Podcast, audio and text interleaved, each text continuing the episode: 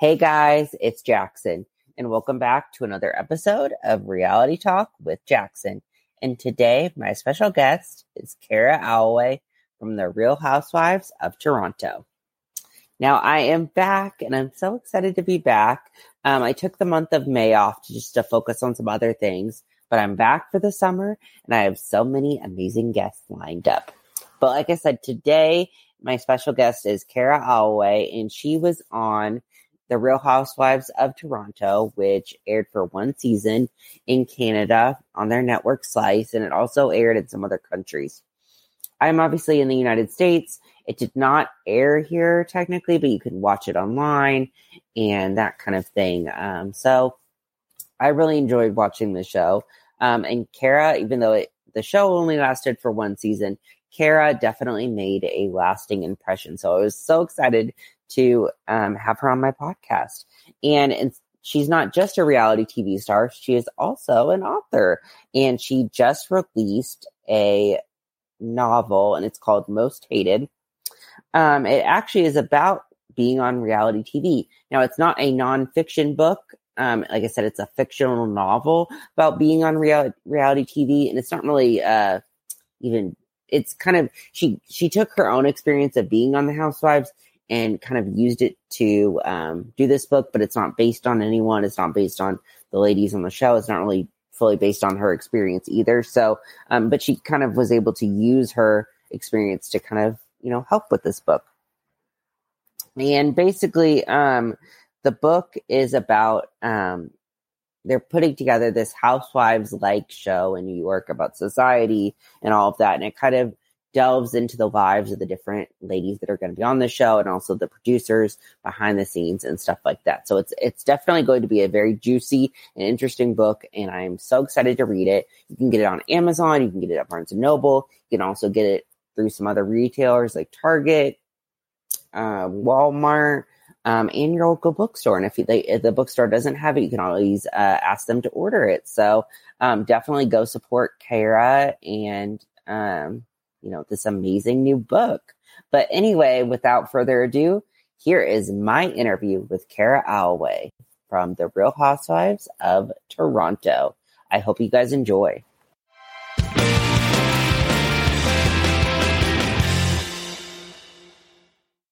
How are you?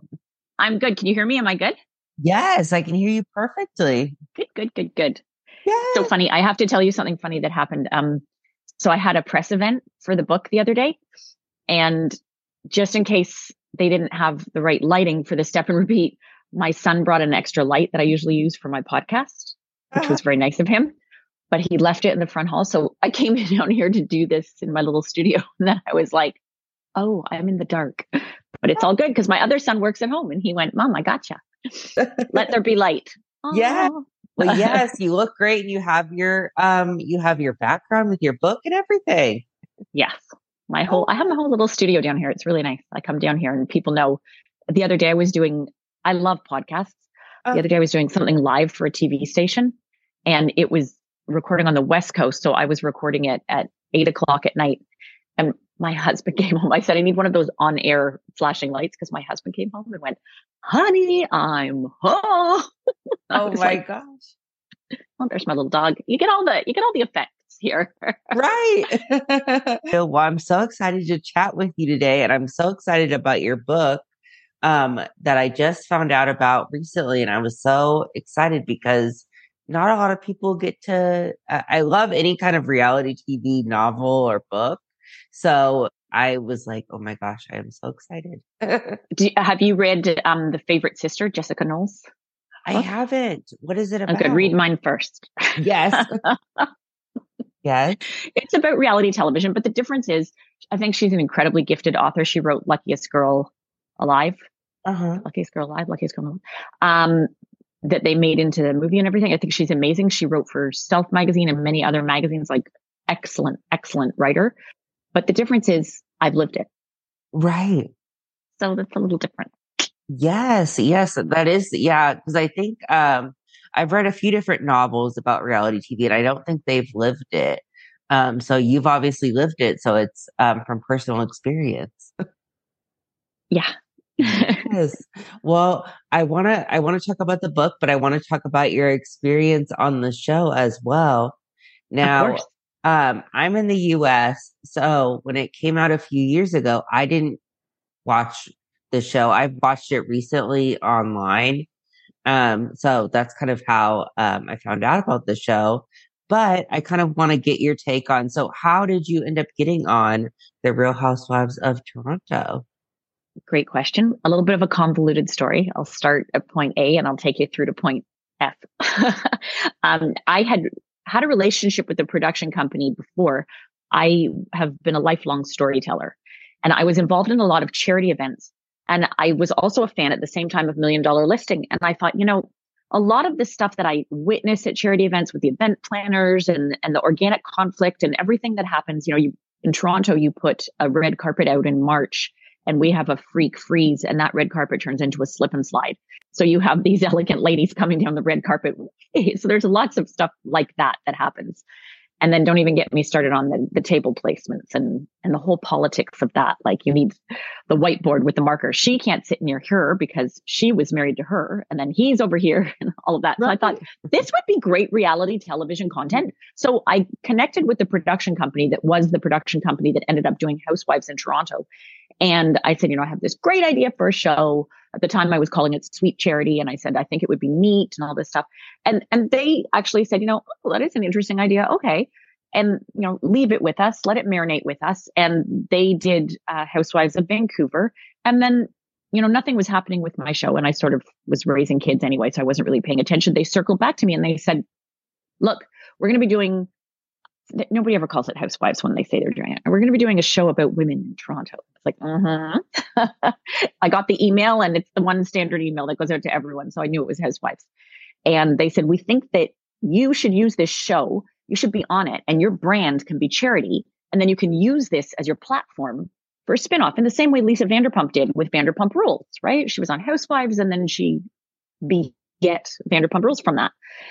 And at the time, I remember thinking, but wait, I don't want to be on a show. I want to produce the show. But okay, if that's what it takes, you know, whatever it takes, sure.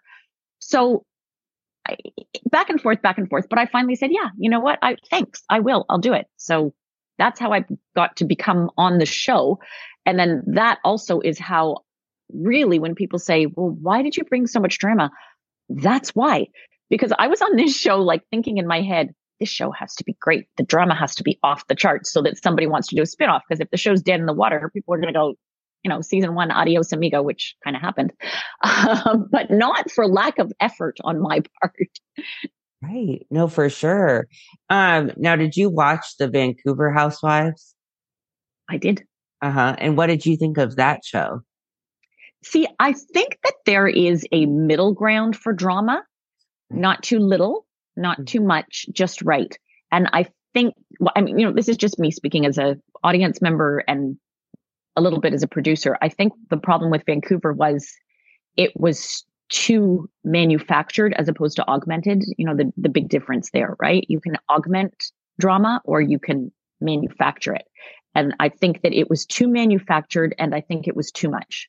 It got to the point where it was uncomfortable to watch. You want to be entertained, but you mm-hmm. don't want to see someone get beat up. I mean, nobody wants to witness that. So my, my idea is the best housewives franchise are the ones where you see these women who are sort of past raising kids. You know, they're, they're a little bit older than that and they're acting goofy because mm-hmm. what I think that the appeal in that is, especially for, you know, say young people, it's sort of like you look at that and you go, you know, life doesn't have to be over. All the goofiness doesn't end after college or university or you know, wherever you find yourself. Later in life, there's still goofiness to be had. So I think that that is a special touchstone in in the franchise that the, the housewives franchise that capture that do well. And of course, you you want to have the drama. I mean, good reality television has to be relatable Mm-hmm. And it also has to be a little aspirational. It's it's the mix there, right? You want chasing chickens, but you don't want it ridiculous. So right. that's the secret sauce, finding that balance. Yes, no, for sure. Um, now, which of the Housewives franchise in the US, which one do you like the best? Mm. I like a lot of them. Uh, I like the the revamped Miami a lot. I really like Salt Lake City, especially last season. I thought Shed Media did a phenomenal job with that. You know, the way they juxtaposed some of the dialogue from season one with the action from the current season was mm-hmm. genius. I think Shed Media is amazing. I love Beverly Hills. I think Alex Baskin just absolutely incredible what he does with evolution and 32 flavors. I think that's so good. I, I also actually have really got into watching Atlanta lately.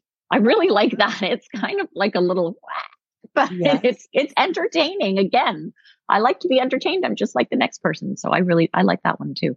Yes. Now, so you since you were obviously a fan and you really came into the Housewives of Toronto, obviously you wanted to entertain people. Um, now with the other ladies on the show, I know I think I you so you kind of knew Roxy, right? A little bit like an. So fun fact, I actually cast her on the show.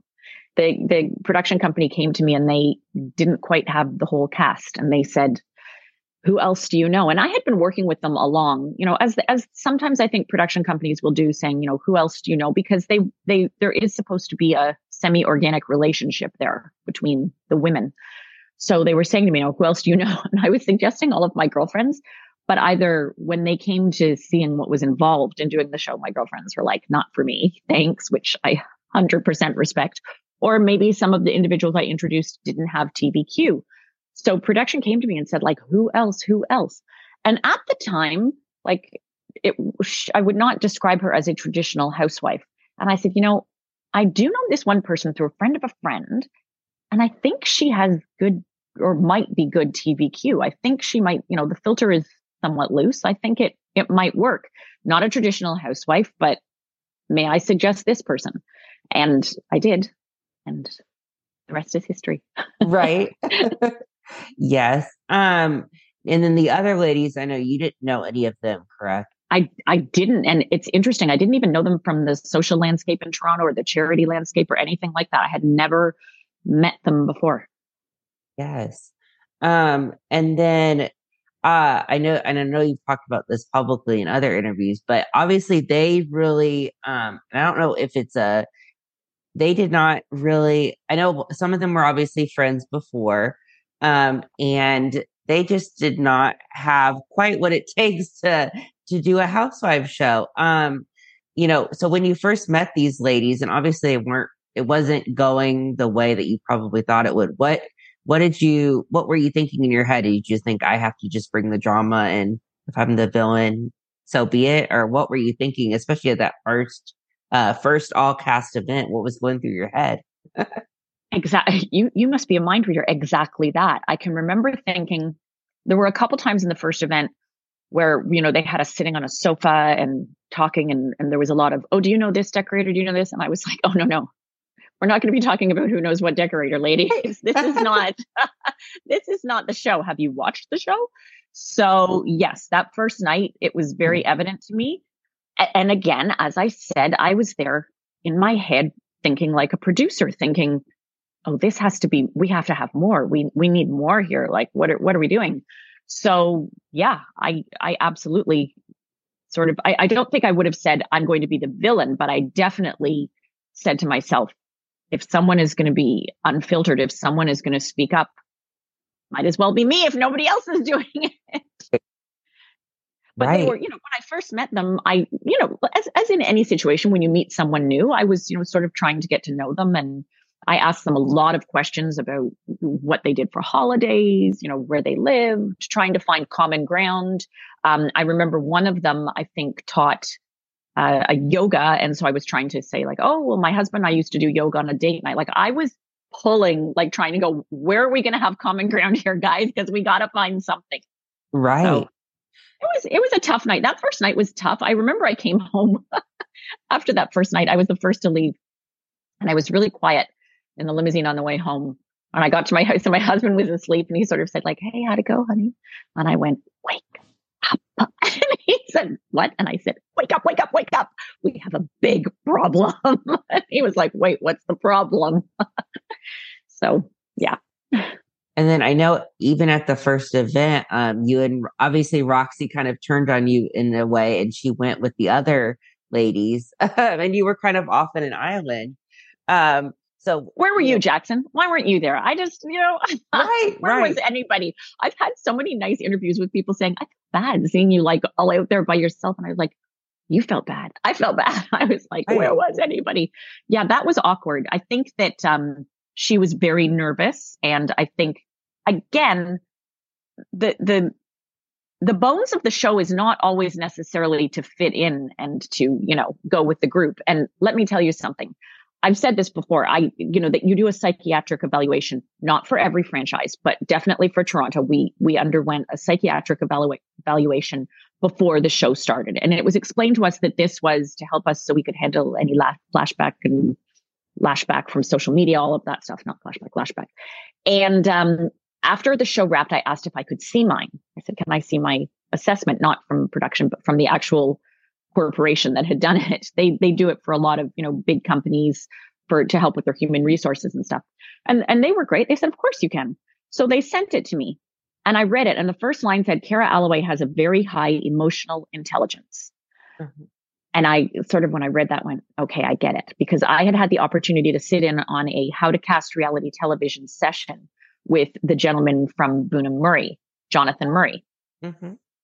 And in my little off brand moleskin, when I was taking those notes, the first thing he said is, when you're casting a villain, they must have a very high emotional intelligence. so I remembered ding, ding, ding, wait a second. So when I saw that, I put two and two together and I sort of said, okay, so from the get go, I mean, I, anyone that knows me knows I am an independent thinker.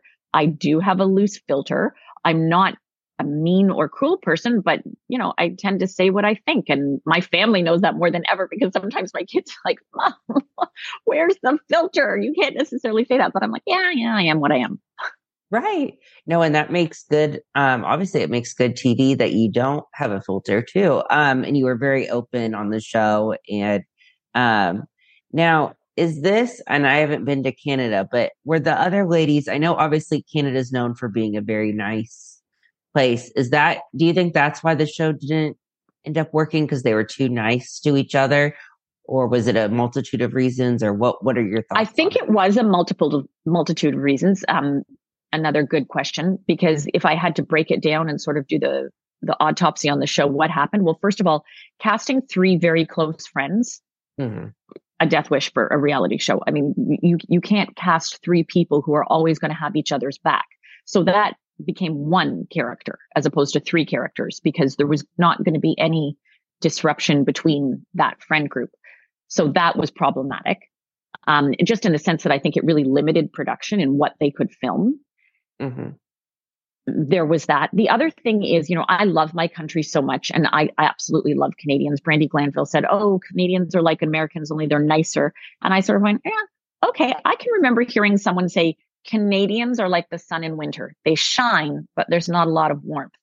I love Canadians and I love my country. And I don't think that's true for everyone, but I do think that there is a cliche. Oh, Canadians are so nice. I think we tend to be a little more guarded and maybe that's from our British ancestry and our connection to London and whatnot. But I think that we are a little more guarded. So whereas uh, American skeletons might be in their closet, but they're in the front view. We have skeletons in our closet, but we keep them way in the back mm. in shoe boxes.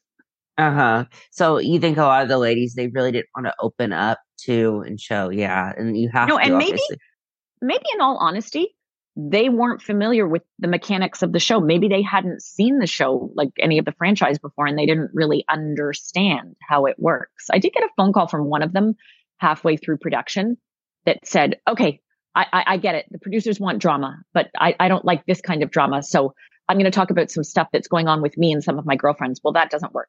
You can only talk about what ha- was happening on camera, right? Because nobody cares about, and I don't mean this in a cruel way, but nobody cares about, you know, your cat that they've never seen or something like that. Right. The, the mm-hmm. viewer needs to be able to see it. And that is another golden rule of reality television. If it doesn't happen on camera, it doesn't happen and it doesn't come into play. And I think that was also hard for some of the cast to grasp.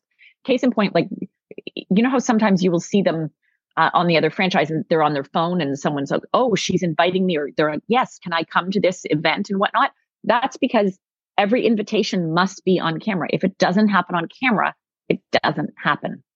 Right. So, Yes, no, for sure. Um, now, um, with the other ladies, uh, during the production, um, you know, of the show, were, were you talking to them at all about kind of uh, how you were feeling at all? Because obviously you had to deal with the brunt of the drama. Um, did they realize what was going on at all during it and realize like you were, you know, you were really there just to amp things up? Or, I mean, obviously I know you, do you talk to any of them still? Like, how was it during the show? Are there hard feelings or? It was pretty rotten. I was definitely alone for the whole show. I had, I mean, I kept thinking, who would ever sit beside me on the reunion sofa? I don't know. Um, no, I was definitely, as you said, on an island. I was by myself. No, nobody was talking to me. Nobody was reaching out and corresponding to me. There, there wasn't that. I did reach out to a couple of them because, you know, there were some, there, there were some incidents that I felt bad for them. And I was thinking, you know, let me help them out. For example, you know, I was, I, I think there was problematic casting and, and mm-hmm. I want to be kind when I say this. So, for example, I was having this trunk show at my house for the dresses. So I sent an email to two of the participants and I said, look, I'm having a trunk show at my house. I've purchased five of this designer's dresses already. I'm going to have two of the dresses on a rack over here. So when you come, I'm going to direct you to this rack and say, Oh, you should try one of these on. Try one of these dresses on. It'll fit you. And then you can, you know, say, well, I'm thinking of purchasing it, but you don't need to worry because it's my dress. I've already purchased it. Like, so there's not going to be any, you know, putting you in a position that you wouldn't be able to fulfill or anything like that. So how that was turned, which this is the sort of part that made me go, uh, this is so difficult. The narrative of that became, I went to her home and she directed me to the sale rack. I was so insulted. And I was standing there with my jaw open going, I sent you an email saying, I don't want to put you in an awkward position because I know these dresses might not be in your snack bracket and I'm trying to help you out. So, you know, no good deed goes unpunished, whatever. It, it, was challenging. Again, I come back to, you. I don't think the other ladies were familiar with the franchise and I don't think they understood the assignment. So I, I feel bad for them. Do I talk to them now? No. Again, our lives didn't intersect before the show. And, you know, Toronto's a big city. We're the third largest city in North America. I think the greater Toronto area population is pretty high up there. So our lives right. have literally never intersected. I did run into one of them um, at a charity event. Lovely. She was lovely. It was nice to see her. And I said genuinely, no, it's nice to see you. We took a picture together and I think I posted it and said, you know, kiss and makeup or something like that. Like no hard feelings at all. It's just we had nothing in common. Our lives didn't intersect. So it was awkward. And, you know, I was sitting there, let our lives intersect in some way, ladies. We gotta, you know, get together here. Right, right. And then I know, and I know you talked about this publicly, that you did have a lot of online hate when the show um, aired. Yes. So how was going through that? Did you expect it? Did you because um, you obviously know reality TV pretty well and you know a lot of reality stars. So did you kind of go into it expecting it or what what was going through your head when that happened? So no. the short answer to that is no, I did not anticipate that. I um had known Kyle Richards for, you know, 20 plus years. Uh, Kyle Umansky, sorry, I still call her Kyle Richards. Uh, for 20 plus years, Kathy hadn't done um, Housewives yet, so she wasn't able to sort of forewarn me. And Kyle, I think at the time was doing The Apprentice because I remember I didn't have a chance to speak with her very much while I was filming. And I knew from her filming, she had talked about the anxiety, but I assumed that was just from filming. I didn't really get that that was going to happen after. Did I anticipate this? Not at all. Honestly and truthfully, I went into this thinking I'm going to show my best life. I'm going to share my husband. I'm going to share my kids. It's going to be fun. Of course, I'll bring some drama, but at the end, we'll all hold hands and sing kumbaya and it'll be great. Everyone will be entertained and happy. And then the show ended. And then I started to get, you know, the, the horrible, horrible feedback on social media. I mean, there was some that was like, oh, you're so bad and things like that. But then there was others that was like, your husband will leave you, your children will get terrible illnesses, and you'll be like, yeah, it was, there was a lot that was really brutal. And then, you know, there was people, you know, looking, looking for trouble and, you know, trying to stir stuff up that I sort of ignored. But it's funny because I took a trip to LA right when the show was when the show was airing and it was around some of the last episodes and I had dinner with Kyle and my phone was going bing bing. She's like, what's that? And I said, oh, it's my Instagram alerts. And she said, are you crazy? You, you turn that off. You don't have them coming in in real time. First of all, I was like, oh, you don't? Aren't you supposed to respond to them? And she was like, No, you don't respond like that. And you certainly don't have them coming in in real time. And then, funnily enough, Lisa Rinna was at the same, it was a sushi restaurant, and Lisa Rinna was having dinner. So we stopped, we were talking to her. I had only met her like once or twice at social functions. I did not know her at all.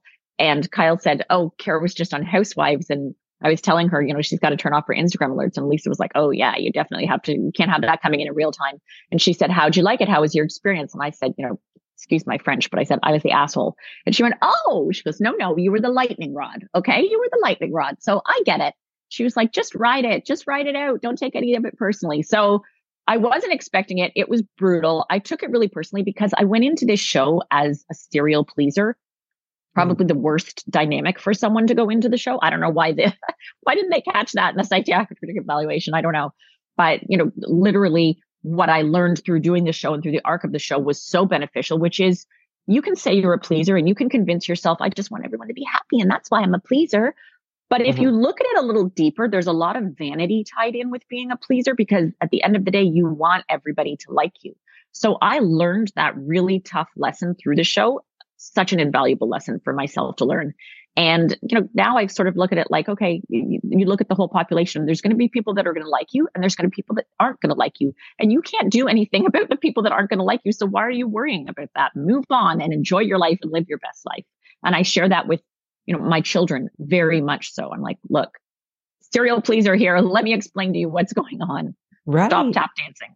Yes, no, of course, of course. Um, and then when the show ended, were you relieved? Were you sad? How did you feel when it didn't get to come back for another season? At the time, I was very relieved. Uh-huh. it was, it was good news for me because I didn't, I, I definitely didn't know that I had any more left in me. I was pretty beat up.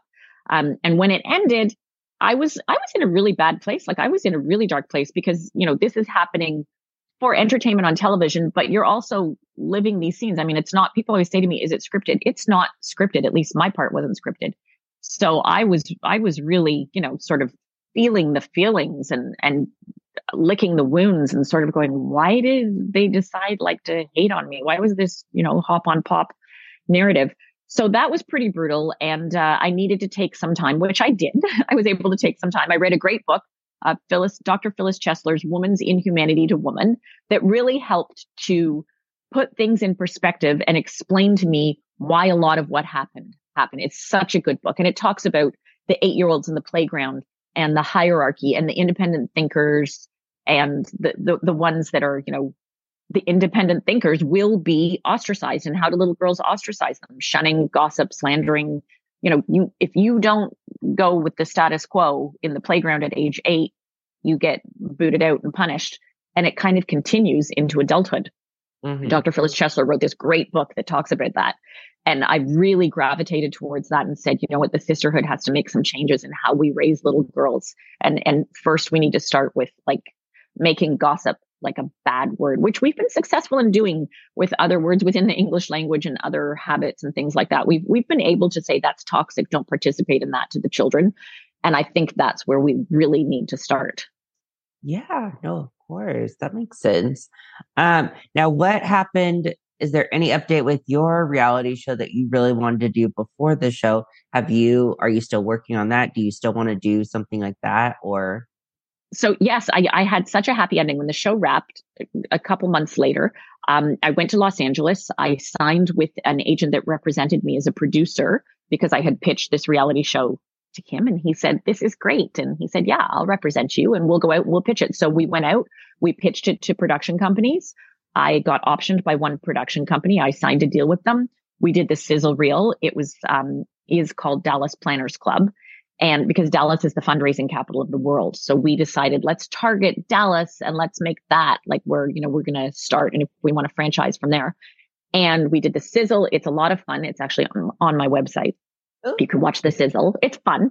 And then COVID hit, which mm. was like such a bad timing and disaster because, you know, you're doing a show about events and charity planners and whatnot. So it's still optioned by a production company, but it was on hold. So we are picking up and going back out and selling again. And I understand that there's a writer's strike. So maybe people are going to be looking for more reality content.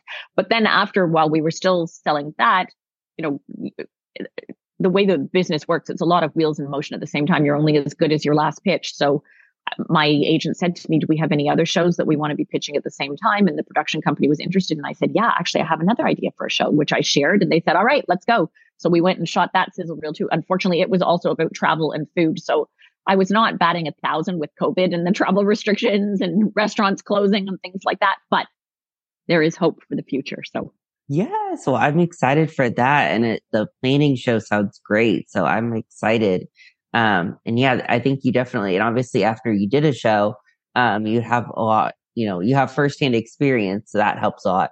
Um, now I, obviously, so on these shows, you, you wouldn't be on camera. You would be behind the scenes only. Yes.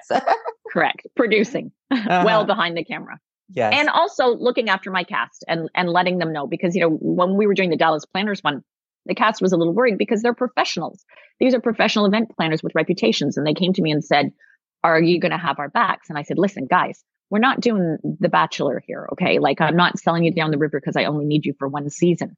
I, the, the best reality shows come back and start making real money on the second season and the third season. So I need you guys back. I'm on your side every bit as much as you're on my side. Here's what I'm looking for, which when I was explaining this and having these conversations with my cast, I can remember thinking, heavy sigh. If only my production company had right. come to me and said, this is what we need to do here, guys, team meeting. But that wasn't happening. Right. No, of course. Of course. No, I understand. Um, but yes, that, that, uh, your first hand experience would be, is good with that. Um, I'm sure the cast, uh, feels comfortable because you, you lived it.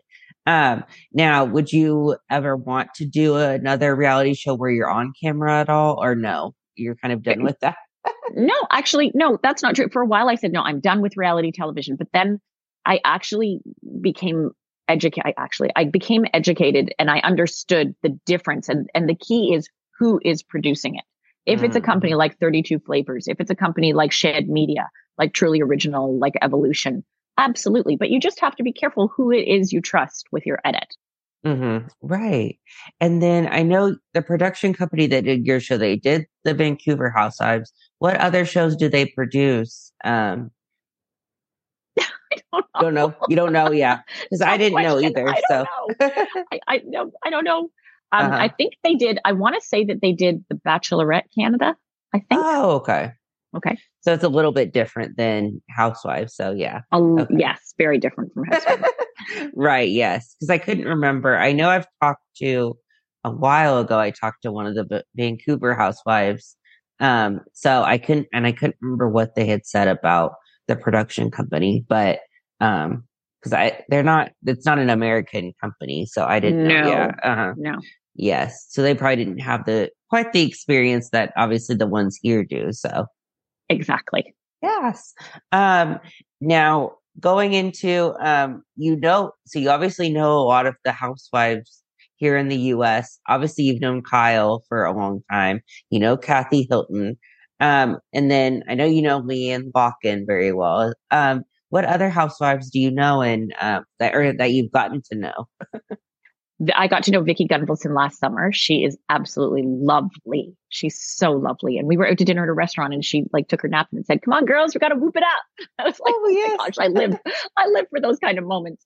Uh-huh. Uh, I also got to know Jill Zarin very well from her fundraising. She's lovely. And her daughter, Allie, they are absolutely wonderful. The, Jill does a fundraiser every summer to support the thyroid cancer um, charity that she contributes to that she started after, well, she started contributing to after um, Bobby got sick with thyroid cancer.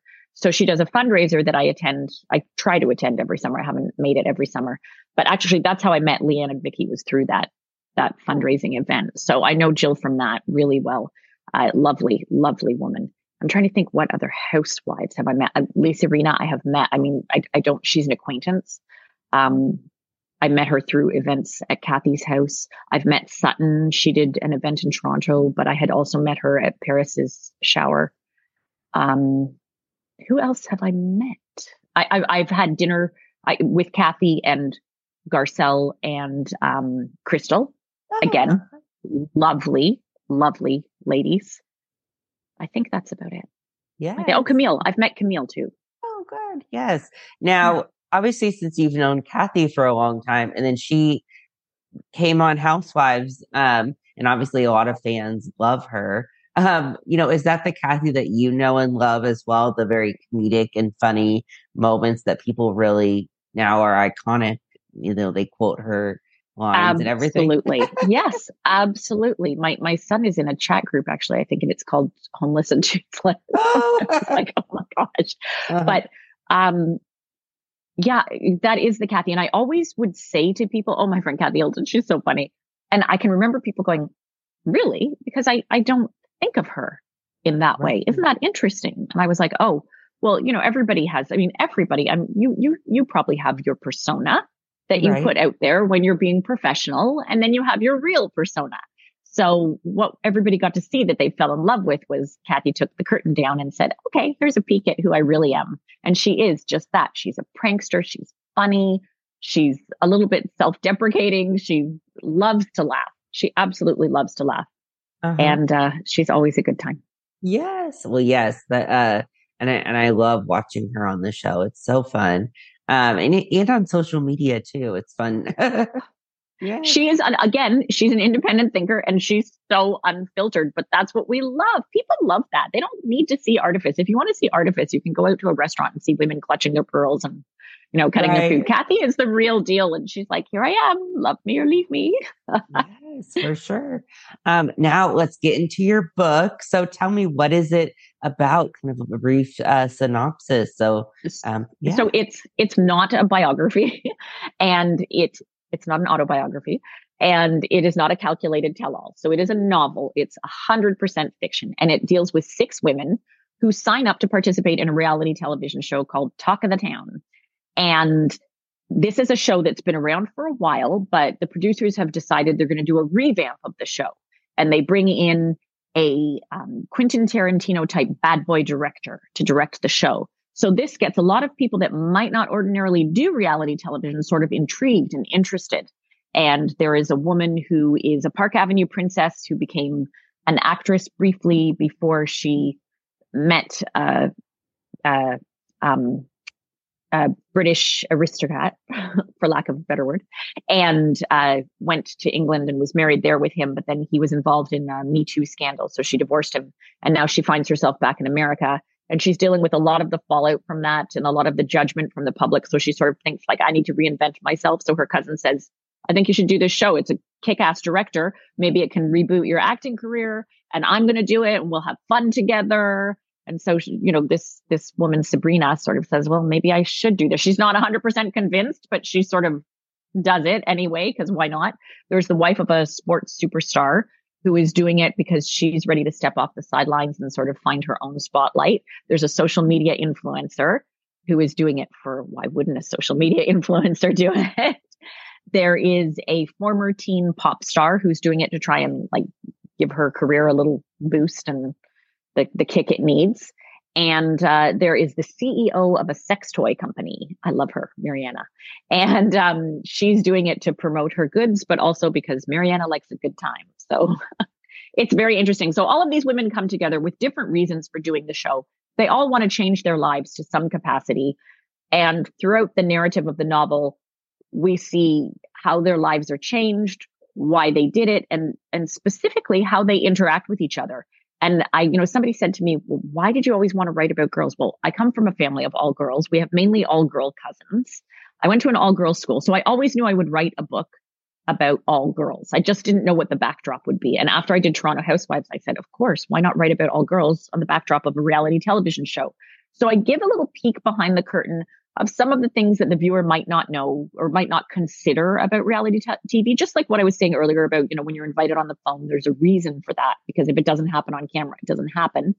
Um, and then another character in the book is this talent producer, Zoe, who is along for the ride here because she wants to hitch her wagon to this director, hoping he will take her on to his next project.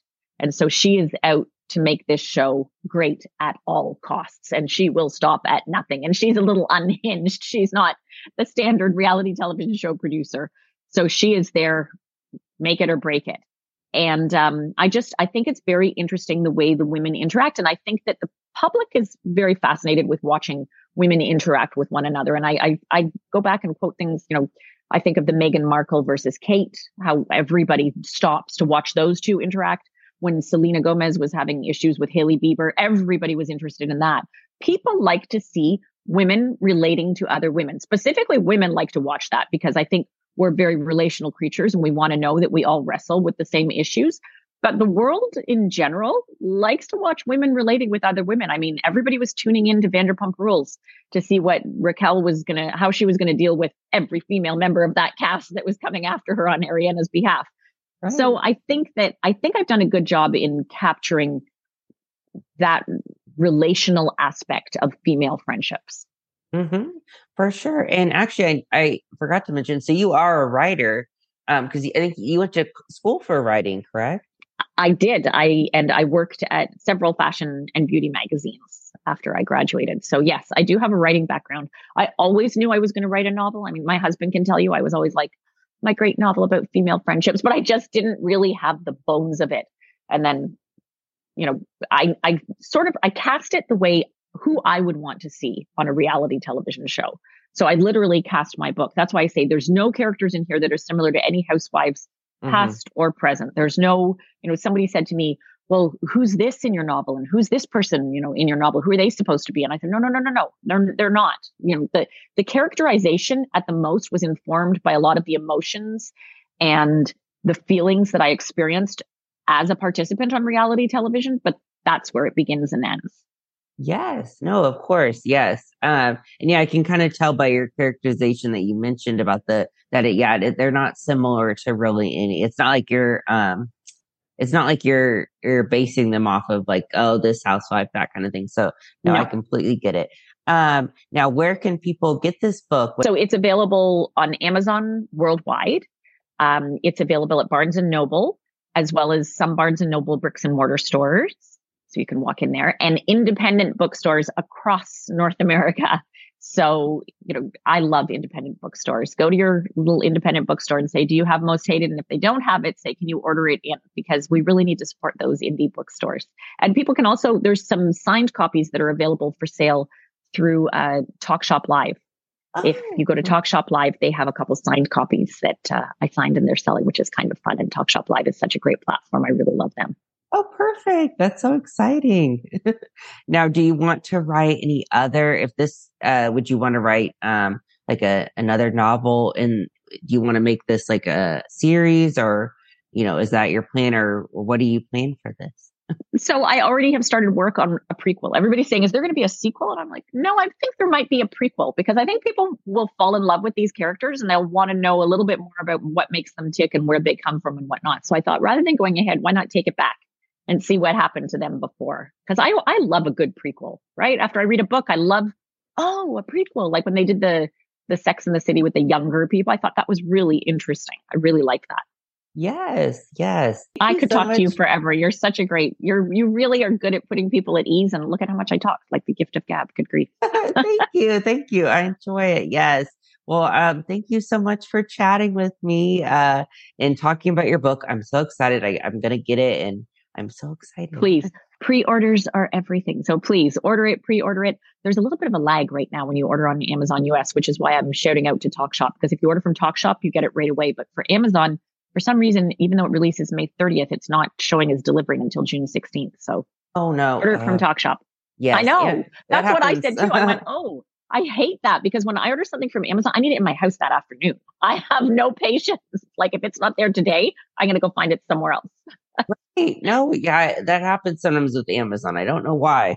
I don't uh, understand either. It's a distribution thing. But anyway.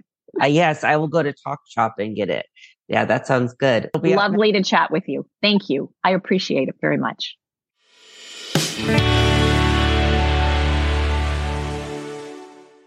Thank you guys so much for listening today. I hope you enjoyed it. If you want more reality talk, please follow our social media it's at Reality Talk Podcast on Instagram, or you can tweet with me on Twitter. My Twitter handle is at JacksonSeth35. And you can also let us know what you think by leaving a review. It helps so much. But again, thank you guys so, so much for all of the love and support. I truly appreciate it. And I'll see you guys next week.